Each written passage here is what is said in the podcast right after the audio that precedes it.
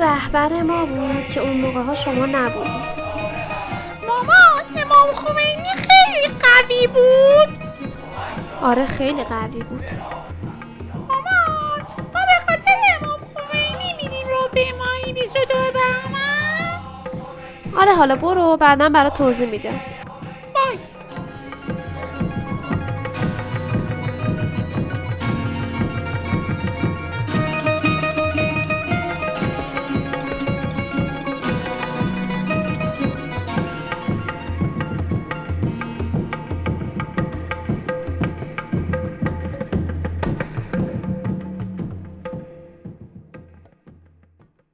یکی از بسترهای قابل استفاده برای ما در حوزه تربیت انتقال تاریخ شفاهیمون به بچه هاست. توی تاریخ دینی خودمون هم نگاه بکنید، به ویژه توی نهج البلاغه مثالهای مشابهی رو میتونید پیدا کنید که شاید پررنگترین اونها نامه امیرالمؤمنین علیه السلام به امام حسن باشن. بخشی از اون نامه رو حالا سعی میکنم اینجا بهش اشاره بکنم که ضرورت این انتقال تاریخ رو در سخنان امیرالمؤمنین هم ببینیم. حضرت می‌فرمایند که پسرم، هرچند من به اندازه همه پیشینیان نزیستم، اما در کارهایشان نگریسته و در سرگذشت‌هایشان اندیشیدم و در آنچه از آنان مانده است گشته و دیدم، تا جایی که پنداری یکی از ایشان شدم، بلکه چنان از کارهایشان را شناسا شدم که گویی با نخستینشان تا پسینشان زیستم. پس از آن چه دیدم، روشن را از تار و سودمند را از زیانبار باز شناختم و برای تو از هر چیز زبده آن را جدا ساختم و نیکوی آن را برایت جستجو کردم و ناشناخته آن را از تو دور داشتم.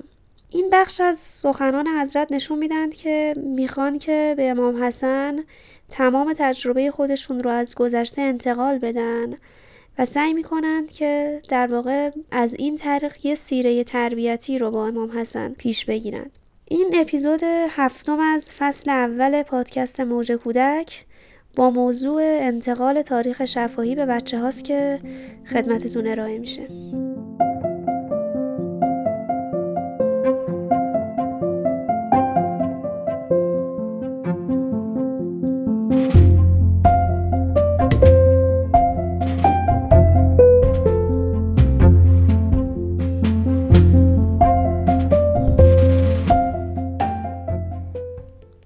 همینطور که اشاره کردم توی نامه امیرالمؤمنین به امام حسن نکاتی هست که حضرت میخوان بگن که من نمیخوام عمر تو صرف تجربه های گذشته بشه و من میخوام که تو از تجربه های من درباره گذشتگان درس بگیری و استفاده بکنید. قرار نیست که تو همه تجربه ها تجربه های جدیدی باشه و خیلی خوبه که بتونی از گذشتگانت استفاده کنی تا عمر خودت رو برای تجربه‌های جدید هدر ندیم. حتی این سیره تربیتی به طریق اولا توی قرآن هم مشخصه. شما قرآن رو که ببینید، خداوند برای سیره تربیتی خودش از یک تئوری نظری که قبلا شاید نمونه تجربی نداره استفاده نمیکنه، بلکه برعکس میاد روایت تاریخ میکنه و توی روایت تاریخ و درس گرفتن از گذشتگان به ما یه سری مفاهیم انتقال داده میشه. این به ما نشون میده که جایگاه انتقال تاریخ خیلی اثر بخشه توی حوزه تربیت و ما نباید نادیدش بگیریم. خوبه که به این سوال فکر کنیم ممکنه این انتقال تاریخ برای بچه‌های ما چه اثرات و ثمراتی داشته باشه. وقتی ما تاریخ رو برای بچه‌ها نقل میکنیم، در واقع میخوایم چند تا پیام رو به نسل بعدی خودمون انتقال بدیم. اولیش اینه که میخوایم بگیم ما آدم‌های با ریشه‌ای هستیم. ریشه ما اینجاست، تفکر ما اینه. ما برای رسیدن به این نقطه تلخی‌ها و سختی‌های زیادی رو تجربه کردیم. همینطور که تلاش شما برای رسیدن به یه موقعیت مثلا ورزشی وقتی برای بچه‌ها گفته میشه، بچه‌ها براشون ارزشمندتر میشه اون موقعیت ورزشی. متوجه میشن که همینجوری یه دفعه یا یهویی به اون موقعیت نرسیدین. وقتی شما تلاش آدم‌های مختلف رو برای حفظ محل زندگی اونها، محل تولدشون شروع می‌کنید براشون نقل کردن، باعث میشید که اونها نسبت به محل زندگیشون احساس ارزش بیشتری کنند، براشون مهمتر بشه که کجا رو انتخاب کردن به عنوان محل زندگیشون و نسبت به اونجا ارق بیشتری پیدا بکنند. دوم اینکه به آدم‌ها کمک می‌کنیم تا بیشتر هویت خودشون رو بشناسند، چون همیشه دوست دارن بدونن که چه پیشینه‌ای داشتن. مثلا بچه‌ها همیشه درباره خاطرات بچگیشون از شما می‌پرسن. اینکه مامان مثلا وقتی من کوچیک بودم چه شکلی بودم، اولین حرفی رو که زدم چی بود، چه مدلی رو افتادم، من اصلا چه جوری شدم که اومدم به دنیا، مثلا آبجی وقتی کوچیک بود چه شکلی بود.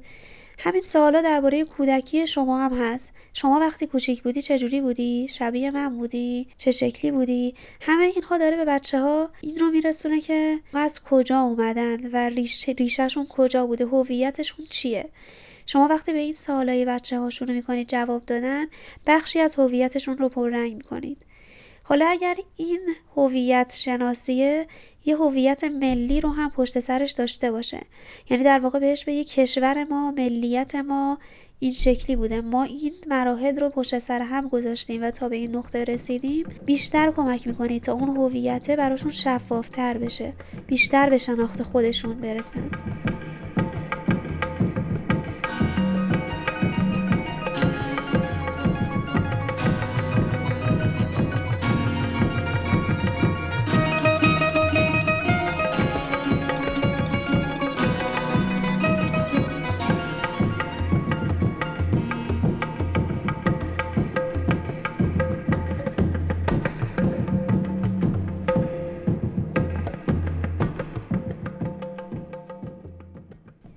سوم همین که سطح رضایت و علاقه‌مندیشون رو نسبت به زندگی بالا میبریم. حالا چطور در انتقال تاریخ به بچه‌ها این افزایش رضایتمندی از زندگی اتفاق میفته؟ به این خاطر که شما وقتی شروع میکنید از گذشتگان برای بچه‌ها تعریف کردن، بچه‌ها تجربه‌های گذشته‌ها و سختی‌ها رو میشنوند و خودشون رو میبینند در صورتی که خیلی فضای ایمن‌تری دارند، موقعیت‌های بهتری دارن، لذت‌های زندگیشون رو خیلی بیشتر و بهتر میتونن ببینن و همین باعث میشه که به مرور سطح رضایتشون از زندگی هم بالا بره. چهارمین نکته هم که خیلی نکته مهمی هست اینه که به اونها کمک میکنیم تا با مقایسه زمان خودشون با زمان قبلی بتونن راه‌های درست رو انتخاب کنن، راه‌های شکست رو، راه‌های پیروزی رو بهتر بشناسند. این همون روش تربیتی که میگم توی قرآن هم حاکمه. خداوند با بیان سرگذشت اقوام مختلف در واقع داره به ما اشاره میکنه که اگر این راه رو برید به این موفقیت ها میرسید و اگر این راه باطل رو برید دچار این شکست ها میشید. شما وقتی برای بچه ها شروع میکنید این انتقال تاریخ رو، دارید به اونها میگید که ته هر راهی چه مقصدی رو ممکنه در پی داشته باشه و همین باعث میشه بچه ها حساب شده تر انتخاب کنند و حرکت کنند توی مسیر.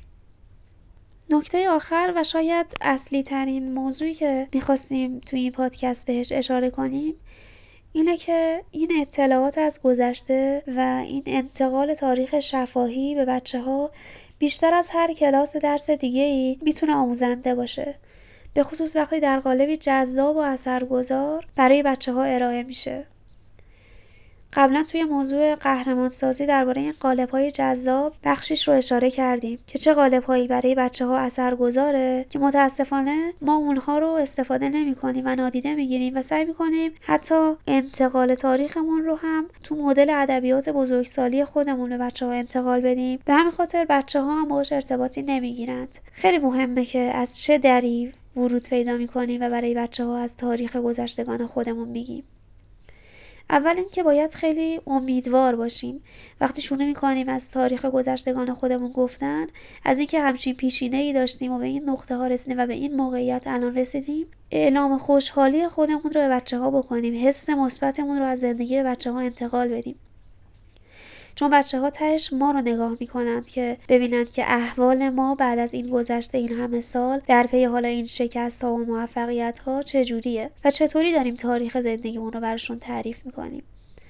و اگر نمیتونیم خوب براشون تعریف بکنیم، بهتره که کلاً خودمون حداقل گوینده اون تاریخ نباشیم، از کسای دیگه‌ای تو این زمینه کمک بگیریم. یکی از موضوعاتی که میتونه در قالب تاریخ شفاهی به بچه‌ها انتقال داده بشه، همین ایامیه که الان درش هستیم، ایام دهه فجر و پیروزی انقلاب اسلامیه بخشی از تاریخ معاصر ماست که خوبه که بچه ها هم ارائه بدیم که نتیجه چه تجربه ها و چه شکست هایی این شده که ما الان توی این نقطه تاریخی از جمهوری اسلامی قرار بگیریم.